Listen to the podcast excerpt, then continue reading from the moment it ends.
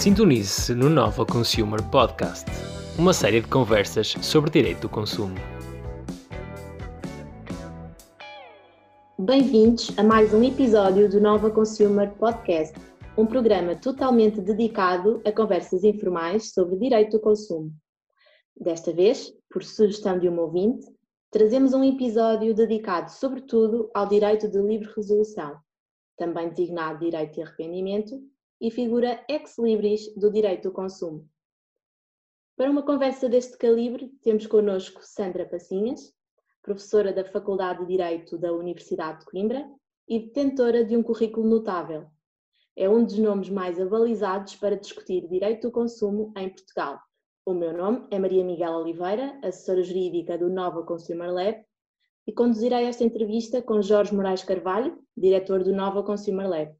Podem seguir-nos no LinkedIn, Instagram e Facebook, bem como enviar-nos sugestões para o e-mail novaconsumerlab.novalaw.unl.pt. Sandra, bem-vinda ao Nova Consumer Podcast. Muito obrigado por teres aceitado o nosso convite. Eh, como podes imaginar, é uma honra para mim e para nós ter-te aqui connosco. Obrigada eu, é que agradeço. Começando, um, e a primeira pergunta é para os nossos ouvintes não juristas. Será que podes explicar-nos um pouco o que é o direito de arrependimento? Uh, então, uh, com certeza.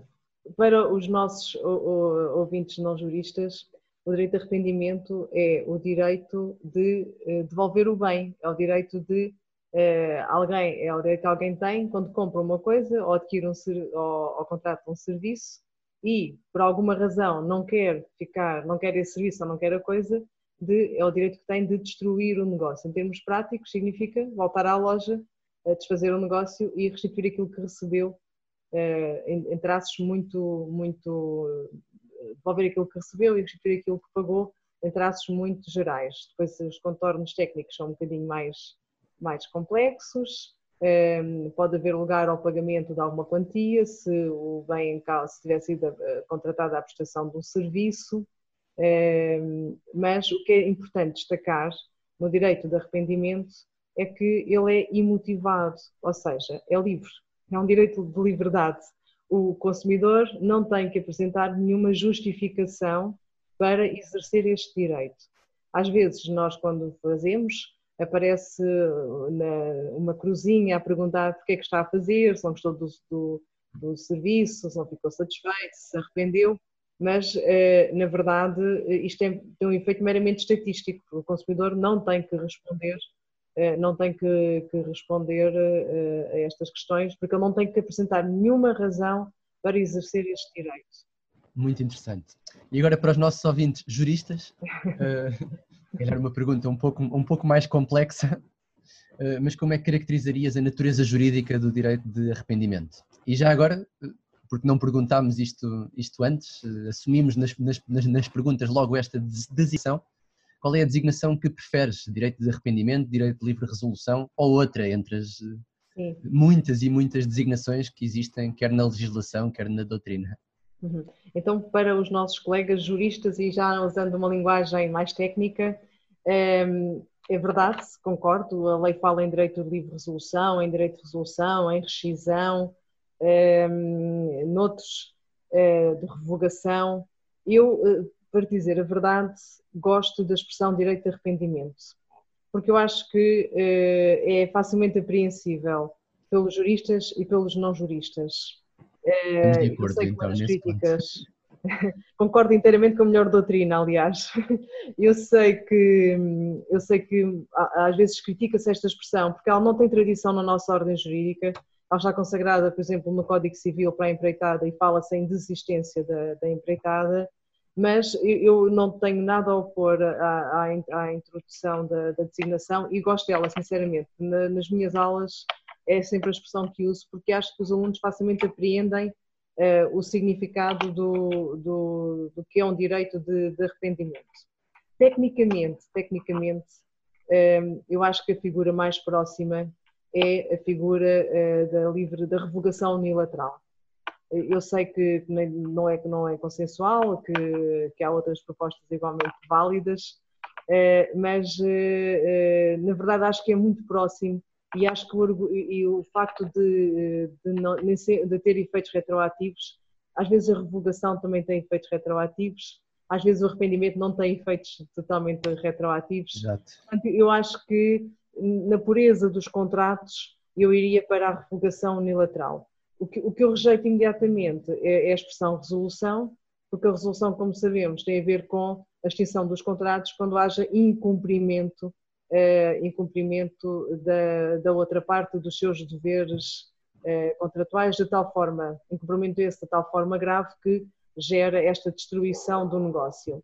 E, na verdade, o que acontece aqui no direito de arrependimento, e isto é muito importante sublinhar, é que eh, se nós estivermos numa situação prática, concreta, em que haja violação pela contraparte dos seus deveres decorrentes do contrato, por exemplo, porque ela forneceu um bem que não estava em conformidade, então a solução é ir para o regime das garantias, que até é um regime mais favorável para o consumidor, por exemplo, do que o regime do direito de arrependimento na contratação à distância, porque a regra nas garantias é da gratuitidade, não é a regra eh, não é essa a regra no direito de arrependimento, por exemplo, na contratação à distância, em que o consumidor pode ter que pagar as despesas com a devolução do bem. Portanto, rejeito, em suma, rejeito liminarmente a, expressão resolução, que acho que não é, não é uma resolução do, do contrato e pode haver e pode haver, até pode suscitar confusão, pode suscitar algum engano. Exato. Por isso, é que surgiu, por isso é que surgiu, aliás, a, a, a expressão livre resolução. No fundo era para, para, associar à resolução. É, é, uma contradição nos termos, não é? Exatamente, exatamente. É uma contradição nos termos. Sim. Pois eu, em, eu, em relação uh, à, à, revogação unilateral tenho logo tenho um problema de base que é eh, perceber a utilidade dessa figura. Para mim a, a, a revogação deve estar pensada para, para, para, para casos em que as partes, por, por, por, por, por acordo, decidem pôr em causa, pôr em causa o, o, o negócio, desvincular-se do negócio. Tenho algumas dúvidas logo na base, no, na, na, revogação unilateral. Na, uhum. na, utilidade de uma figura de revogação unilateral autónoma, mas... Compreendo perfeitamente, Jorge, e, e, e, tenho muita simpatia pela, pela, pelo direito de arrependimento e pela expressão direito de, de arrependimento era, era, acho que era importante, era que o legislador uniformizasse claro. uh, os conceitos, aliás, como, como, se, como, se, sabe, não é, trabalhados na doutrina e, portanto, da Sim. forma consensual, às vezes não há consenso, não é, nos conceitos, e aqui de, de forma consensual. Já agora, também para, para te dizer outra coisa, em termos práticos, é, também seria muito útil, porque quando, agora já não faço tanta atividade de juiz-árbitra, mas quando era juiz-árbitra, às vezes tinha, tinha, o consumidor tinha alguma dificuldade em exprimir aquilo que queria. É, como nós sabemos, o, exercício do direito de arrependimento não está sujeito a forma, há, há, uns formulários, mas não são obrigatórios. O que é necessário é que o consumidor manifeste de forma inequívoca aquilo que quer e eu uh, deparei-me com situações em que o consumidor manifesta onde? No livro de reclamações. e no livro de reclamações, o que é que o consumidor escreve? Que quer denunciar o contrato, que quer, ou seja, expressões que ele até ouve ou que já, já ou conhece, mas que depois, uh, em termos técnicos, é difícil, não é? Retirar dali um, um, uma, um arrependimento. E, portanto, claro, depois ter a é. confusão se queria arrepender-se imotivadamente ou se estamos numa situação de incumprimento e, portanto, eh, numa resolução do contrato. Sim, isso é bastante, bastante interessante, essa, essa, essa questão. Eu diria que se ele manifestar uma vontade inequívoca de se, de se desvincular e estiver dentro do prazo, eu diria que reforçando a materialidade, tendo em conta a materialidade subjacente do, do ato do consumidor, poderíamos considerar que é. Mas já agora. A, a... Também é essa a minha posição, já agora. Exato. sempre essa, o meu, porque o consumidor não tem de saber direito, não é? Claro. Mas já agora, porque, porque falaste nisso, concordas que, que ele pode, no livro de reclamações, exercer o direito? Concordo que sim, sim. Sim, pois eu também. Agora seja uma questão discutida. Muito bem, avançando um pouco e agora indo um pouco mais aos princípios gerais dos, dos contratos. Eu sou um consumidor, adquiro um bem num site, por exemplo, e no dia seguinte decido que já não quero, que já não quero o artigo, não tenho que, que, que, que apresentar, como vimos até agora, nenhuma justificação para, para isso. questão que se impõe é onde é que fica o princípio do pacta sunt servanda, de que os contratos devem ser eh, cumpridos. É verdade. E, e, e, é um princípio que, que, sobretudo quando estou a ensinar direito do consumidor, eu tenho que sempre recordar aos alunos. Não esqueçam que a base é os contratos são para cumprir, não é? Portanto, artigo 405 do Código Civil, os contratos são para cumprir pontualmente. Porque às vezes cria-se a ideia errada que nós nos podemos arrepender sempre. Eh, não é verdade, a regra é nós vinculamos a um contrato e temos que, temos que, que o cumprir, por isso é que o direito de arrependimento é um direito que tem que estar expressamente consagrado na lei e a lei consagrou em situações que eu acho que são muito claras ehm, no sentido de justificarem que haja este, este desvio ao princípio geral que já vem dos romanos, é? como, como, o próprio Jorge disse, a pacta sunt servanda. E, portanto, eh, isso acontece posso, posso dizê-lo, na, na, contratação à distância, que abrange a contratação fora do estabelecimento comercial, no crédito ao consumo, eh, nas viagens organizadas, nos produtos eh, na habitação turística. E, portanto, eu penso que com motivações diferentes ou por razões diferentes, eh, o legislador consagrou nestes campos, nestes campos específicos, o direito de arrependimento ou o direito de imotivadamente o consumidor destruir o, o contrato. Fora estas situações, a regra geral é a regra do cumprimento. Portanto, se eu vou à loja e compro um produto e tenho a oportunidade de, uh, se eu me dirijo à loja porque já quero ver um produto, tenho a oportunidade de analisar o produto, ver o produto, refletir, sair e voltar a entrar, voltar lá no outro dia, e decido fazer a compra, uh, então uh, aí não há nenhuma, nenhuma razão para que o, o, consumidor não fique vinculado ao contrato que celebrou.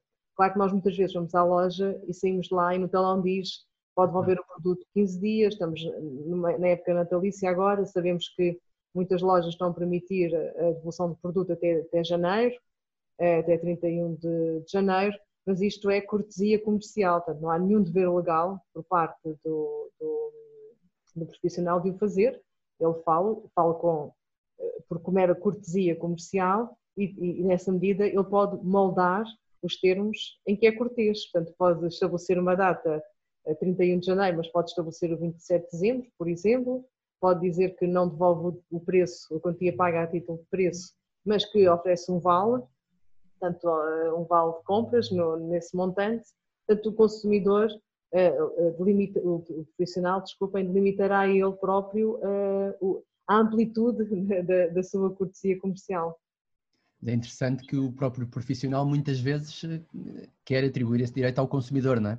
O direito de poder, de, de, de poder arrepender-se. Quer dizer que isso provavelmente é, uma boa estratégia, uma boa estratégia comercial por parte dos, dos profissionais. Com certeza. E, e, e, e o professor Jorge Moraes Carvalho dá um bom exemplo lá nas suas lições. Isto tem a ver também com, é, é, curioso porque isto tem a ver com uma das razões, há várias motivações, mas uma das motivações, ou uma das, eh, das razões para se conceder um direito de livre arrependimento é o facto do consumidor comprar por impulso.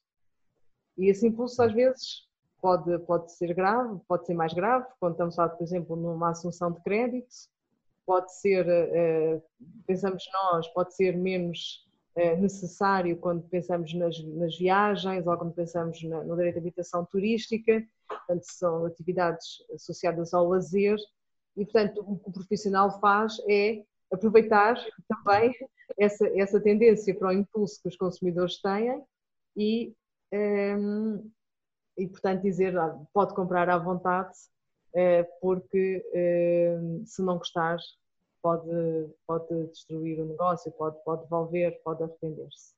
É, é, curioso como o, o, mesmo facto, não é? Gera aqui depois eh, as duas reações, quer do, do, do profissional, quer do, quer do, do, do legislador. Mas agora, se, se, se me permitem, claro. eu gostava de chamar a atenção para, para uma coisa. Muitas vezes, eh, nós, os consumidores, eu, eu penso que este seria um direito que os consumidores gostariam que fosse um direito geral. ou seja, que houvesse sempre um, arrependimento. Uh, eu tenho muitas dúvidas, não só porque eu gosto dos conceitos clássicos e gosto da ideia de que os contratos são para, para cumprir, mas por, por uma razão, que é um... Já agora, Sandra, antes, sem te querer interromper, tens aí um consumidor também em casa que, que, está, que está a concordar contigo, julgo eu. Ah, é uma consumidora, é uma consumidora. Desculpa. Que concordou. Peço desculpa, peço desculpa por ter interrompido. Dizia, dizia eu que, que este, o direito de arrependimento é de facto algo que eu penso que os consumidores têm como positivo e gostariam se calhar que até fosse uma figura mais geral no, no direito do consumidor, mas eu gostava de relembrar aqui uma, uma, uma figura que, que, que Marta Minow trouxe, trouxe, que é o dilema da diferença. E o que nos diz o dilema da diferença é que se nós tivermos um tratamento é, diferenciado para pessoas que têm determinadas características, nós corremos um risco, que é o risco da reprodução desse comportamento. E portanto o que acontece é que se nós queremos combater o impulso na aquisição e se eh, para responder ao impulso vamos criar um direito geral de arrependimento, nós não vamos acabar com, com os impulsos irracionais, não é? com a irracionalidade do consumidor, o que nós vamos é promover esse comportamento, porque o consumidor sabe que pode comprar impulsivamente porque depois pode sempre arrepender-se. Isto é uma coisa que, que, eu penso que o legislador tem que ter, tem que ter uh, em consideração, e acho que tem, uh, sobretudo porque, como também diz a melhor doutrina, e eu concordo inteiramente, o, o, direito de arrependimento é um direito de mercado, não é? É um direito para que, que, que, que visa estabelecer aqui parâmetros no, no, mercado e um certo equilíbrio entre o profissional e o, e o consumidor e, e, tem custos para o consumidor, para o profissional, desculpem, nomeadamente a insegurança, não é? porque ele celebra uma transação não é estável, não é válida, é eficaz, mas não é estável, pode ser, isto tem custos, não é? Uh, tem custos porque claro. o funcionário tem que vender e tem que aceitar a devolução, porque há um, há, recebe um preço e tem que devolver o preço, uh, e portanto há aqui uma insegurança e um custo acrescido uh, que, um, sobretudo a questão da insegurança, que de facto tem que ser muito ponderada e tem que ser muito compensada com uma real vantagem para o consumidor. Mas será que é função do Estado eh, domar os impulsos do, dos consumidores? Quando não chegarmos a um ponto paternalista, e o nosso legislador já chegou a situações paternalistas, que eu acho que são justificáveis, uhum. por exemplo, na situação do crédito à habitação, quando o consumidor não pode aceitar a proposta de crédito à habitação nos primeiros sete dias, um, aqui penso que é paternalismo. Não se justifica, porque quem se leva um crédito à habitação sabe que são contratos que são altamente negociados, que no, o, período da, o período da negociação é um período longo, com muita apresentação de documentação, com muita, com muita discussão, com muita personalização do crédito para aquele tipo, para aquela pessoa em concreto.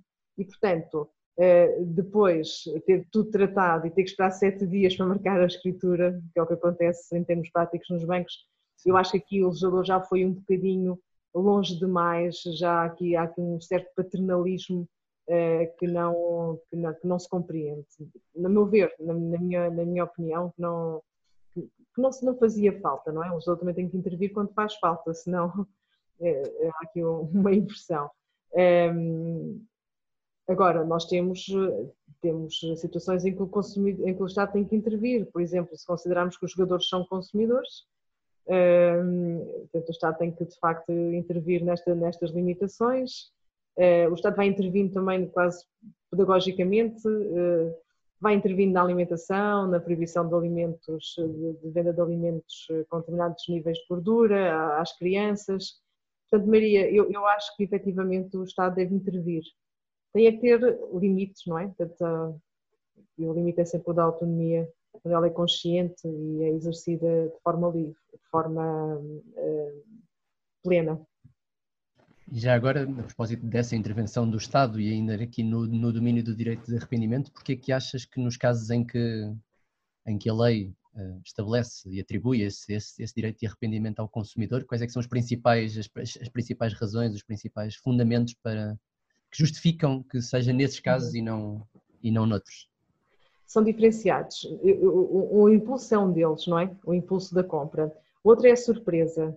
Quando o consumidor não, não está à espera de, de ser abordado para uma compra, como acontece, por exemplo, na contratação eh, na contratação fora do estabelecimento comercial, na contratação por telefone, em que nós muitas vezes estamos até a conduzir ou estamos uh, no intervalo do trabalho e recebemos um telefonema, essa surpresa da, da contratação que muitas vezes pode ser uma técnica até, ver aqui uma técnica de certa, uma certa agressividade. Também existe, por exemplo, e esta, esta é outra razão, a defesa contra estas técnicas agressivas, a contratação fora do estabelecimento comercial, aquelas viagens organizadas que têm fins promocionais e, e também naquelas, quando, quando o consumidor se desloca a um determinado sítio, antigamente era, ia-se muito aos hotéis, não é? Fazia-se lá uma, uma, exposição, eu nunca fui a nenhum, confesso, mas diz que as pessoas entravam lá dentro uma e depois vezes, quase... uma ou duas vezes eh, para cartões de viagens e, e panelas e purificadores de ar que Bem, e compraste? É, e compraste? Não, não, não, mas uh, também as, as, as, vezes que fui já era para testar o. Para testar. Para, para, ver como, como é que, que funcionava. E posso dizer que tive alguma dificuldade em conter as pessoas que foram comigo nessa, nessa vez para não, para não contratarem, porque as técnicas são realmente muito, muito eficazes. Eles sabem muito bem como, como levar sim, sim. as pessoas a contratar aquilo que não precisam e que provavelmente não querem. Não? É? Exatamente, e, aqui há pouco tempo contaram-me, eh, há pouco tempo, agora com a pandemia temos sempre uma, uma referência diferente da, do há pouco tempo, mas o tempo é, mudou. Uns, uns, senhores vestidos de bata branca, fora dos estabelecimentos comerciais, não é? E que uh, tendiam no fundo as pessoas, mediam a, a, a tensão arterial e coisas semelhantes, e portanto, assustavam sempre muitas pessoas que que tinham problemas de saúde que poderiam ser minorados com determinadas águas filtradas, etc. Portanto, isto é verdadeiramente, isto é verdadeiramente agressivo. Depois também penso que outra, de, outra das razões tem a ver, e esta é mais evidente, a falta de, de o facto de não existir presença física e, portanto, a não possibilidade de inspecionar o bem, de analisar o bem. Ehm, embora aqui também, em muitas situações, haja alguma proximidade depois com a falta de conformidade, não é? Porque uh, se temos uma boa imagem do bem, uma boa descrição do bem, uh, e se o bem que chega na contratação à distância, por exemplo, não, não, for, não for aquele que, estava, que nós compramos, pode haver uma falta de conformidade. E, e a, estas, a estas gostaria de acrescentar uma que, que também me veio da, da, vida prática, que tem a ver com a contratação no domicílio. É porque eh, quando quem está no domicílio, nós podemos ter duas, duas sensações quando nos toca a campainha. Podemos ter a sensação de que, eh, que alguém está a invadir o nosso espaço, eh, mas muitas vezes não é esta a sensação que o consumidor tem. A sensação é: a minha casa é o meu castelo. Então o consumidor baixa a guarda porque sente que ali quem manda é ele e, e nós sabemos nós podemos ter uma visão mais cosmopolita, mais urbana, mas, por exemplo, se nós pensarmos numa aldeia em que as pessoas estão sozinhas o dia inteiro ou, ou estão sempre umas com as outras, não é? chega alguém que quer vender, a pessoa leva no mínimo um café, um copo de vinho, com sorte ainda é convidada para almoçar. E, e este estar em casa e estar ser o anfitrião, digamos, do, do, do estranho que, que, chega, pode também causar uma falsa sensação de, de segurança. Eu penso que são estas as, as razões que levam o legislador, nos casos, umas razões para uns casos, outras razões para outros, a estabelecer este, este direito de arrependimento. Já agora uma, uma pergunta de, de, regime agora. A diretiva uh, Omnibus, a diretiva de 2019, 2161, salvo erro, um, ehm, no, na fase de elaboração dessa diretiva esteve prevista a possibilidade de ser excluído o direito de arrependimento no caso do consumidor, durante o prazo para, para o seu exercício, utilizar extensivamente o bem, ou seja, utilizar bastante o bem. Acabou por não se prever na versão final da, da diretiva essa regra, mantém-se a regra atual. O consumidor pode exercer o direito de arrependimento, mas eh, poderá ter que compensar o, o, profissional pela desvalorização que o bem teve.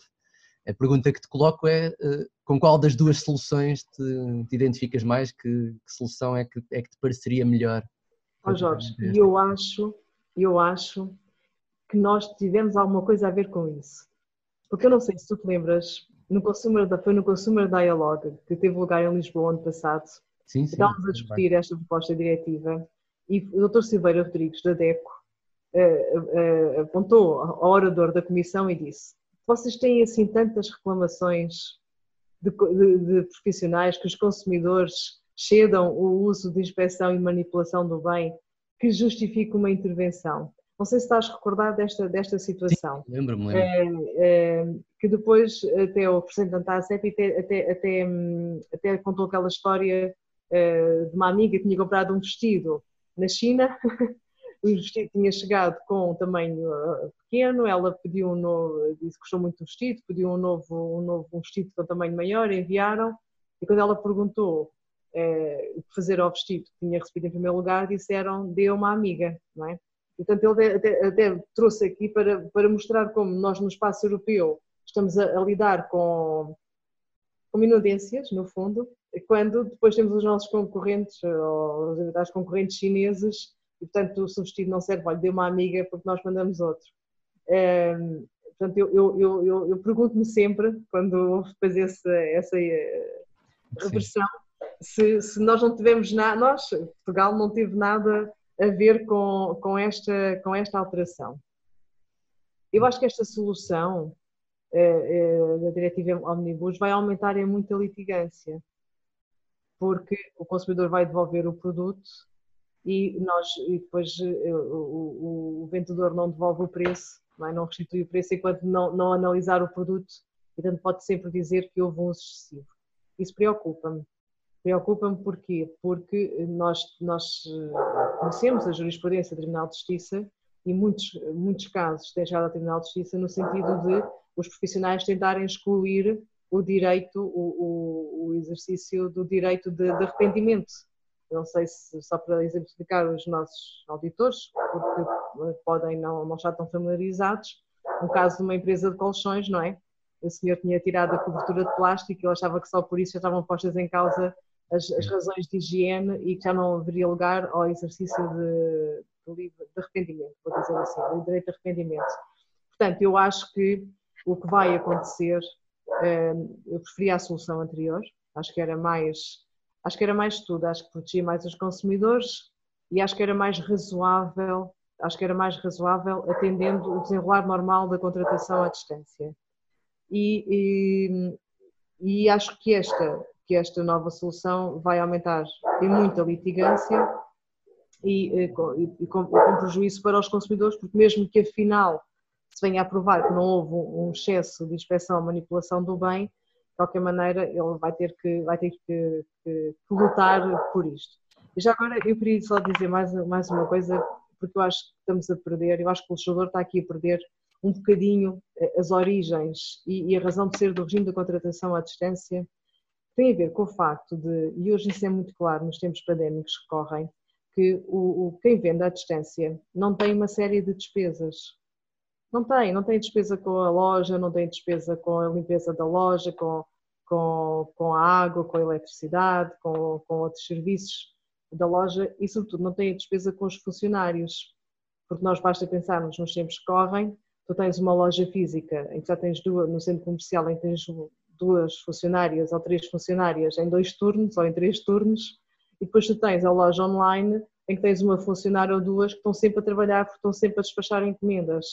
Isto é um ganho brutal para as empresas.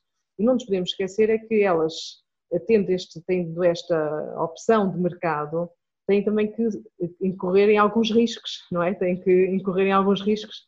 Claro, acaba, por ser, acaba por haver aqui um equilíbrio, então haver um, um, certo equilíbrio, não é? Portanto, a empresa sabe, quer dizer, à partida, uh, os consumidores são sérios, como os profissionais são sérios, não é? Não, não digo que não haja casos em que haja excesso de manipulação, nós estamos ali nos falar naquelas, naqueles mitos, não é? Daquelas uh, empresas que iam ao Facebook das suas clientes ver se tinham usado o vestido durante o fim de semana. Naturalmente que isto será acontecido e que vai continuar a acontecer, mas uh, numa determinada medida isto tem que fazer parte do risco da empresa que vende à distância, até porque ela tem uma série de outras vantagens um, associadas a este tipo de contratação. Sim, e não, e não haverá um, aqui um desequilíbrio também entre empresas maiores e empresas mais pequenas? Ou seja, as empresas maiores têm maior facilidade em acomodar este direito no seu, na, na sua atividade do que as empresas mais pequenas Sim. têm mais dificuldade em esmagar uh, margens de lucro, não é? E portanto, e portanto podem ter mais um arrependimento numa empresa mais pequena pode ter por si só um grande impacto no seu no seu negócio, enquanto uma empresa grande é mais um e, e oferece o vestido e nós enviamos-lhe mais um ou mais dois sem Sim, e essa, esse desequilíbrio vai se, vai se reproduzir, eventualmente a gravar agora no novo regime, porque estas empresas maiores vão ter também maior facilidade em litigar e, portanto, em, em, em, em, ir discutir se houve ou não houve excesso de, de inspeção e manipulação do bem. Claro, claro, esse aspecto também é importante. E como é que fica também a posição da empresa que fica com um bem que não tem qualquer desconformidade, mas que já foi aberto, que já foi, que já foi usado? Não haverá também aqui um, um problema? Não. Eu estou não, a tentar não, puxar por todos os argumentos no sentido contrário, não sei se. Eu sei, eu sei, mas E, e, é um, e é um argumento importante. Uh, agora, a verdade é que estas empresas têm uma série de vias, podem voltar a embalar o produto, por exemplo, este senhor do colchão pode facilmente fazer eh, podia facilmente colocar uma nova embalagem de plástico. Podem uh, encaminhar para o outlet, por exemplo, se acharem que já não. E podem até podem vender como produto recondicionado e podem usar depois, vender nas promoções, nos saltos, eventualmente. Portanto, a empresa tem e deve. Se, a primeira hipótese, e que nós temos de ter sempre presente, é que a empresa pode voltar a colocar o bem no mercado porque bem não, não foi uh, inutilizado. Portanto, quando nós vamos à loja, experimentamos a mesma camisola que já experimentaram duas ou três pessoas. E, portanto, e, e trazemos a camisola porque é que nos cheira. Ou mais. Ou mais. E, portanto, isso acontece na loja e tem que, e tem que acontecer, ou pode acontecer à, à distância. Agora, mesmo quando haja, de facto, alguma dificuldade em colocar o produto no mercado como novo, quer dizer, a empresa tem, tem vocação e tem à, à, sua disposição todas estas vias, o atleta, os, os saldos, eh, portanto, condicionado, uma série de, de outras uh, série de caminhos. Muito obrigada, doutora Sandra. E passamos imediatamente à segunda parte do nosso programa, um momento de particular dificuldade para os juristas, uma vez que implica uma resposta rápida sobre si próprio. Direito ao silêncio uma rubrica com questões de especial complexidade. Doutora Sandra, qual é o seu artigo preferido do Código Civil? É o artigo 334. É o artigo do abuso de direito. É, é, é um artigo que tem, tem, é um artigo que traz liberdade, traz indeterminação e, portanto, e, e, e é um artigo e é uma cláusula que eu acho que é muito importante na, na nossa ordem jurídica. Traz uma certa moralização ao sistema em termos pessoais, também a escolho porque já fui, já, já vi acórdãos magistrais, eh, quer no, no, regime das sucessões, eu sou professora também de sucessões, quer no regime da propriedade horizontal e quer também e no direito do consumidor. Penso que tem sido, já apliquei e, e já vi jurisprudência muito boa aplicar muito devidamente esta, esta cláusula, como eu digo, como eu gosto de chamar, cláusula de moralização, moralização do sistema e que também pode ter aqui uma relação com, com o direito de arrependimento. Como direito que é, também pode ser exercido de forma, Sim, forma abusiva. Das duas, uma, mediação ou arbitragem? Mediação, sem dúvida. Eu que sou juiz árbitra e não sou mediadora, não é? Mas mediação. Eu acho que quando as partes podem autocompor os seus interesses, é sempre, é sempre o melhor e é sempre a, a melhor pacificação é a que vem das partes. Se fosse legisladora por um só dia e lhe dessem a certeza da sua aprovação, que norma criaria? Eu vou surpreendê-los. vou de certeza. Mas eu, sabem que eu não escolheria, não, não era uma norma de direito do consumidor, até porque eu acho que nós temos boa legislação em direito do consumidor.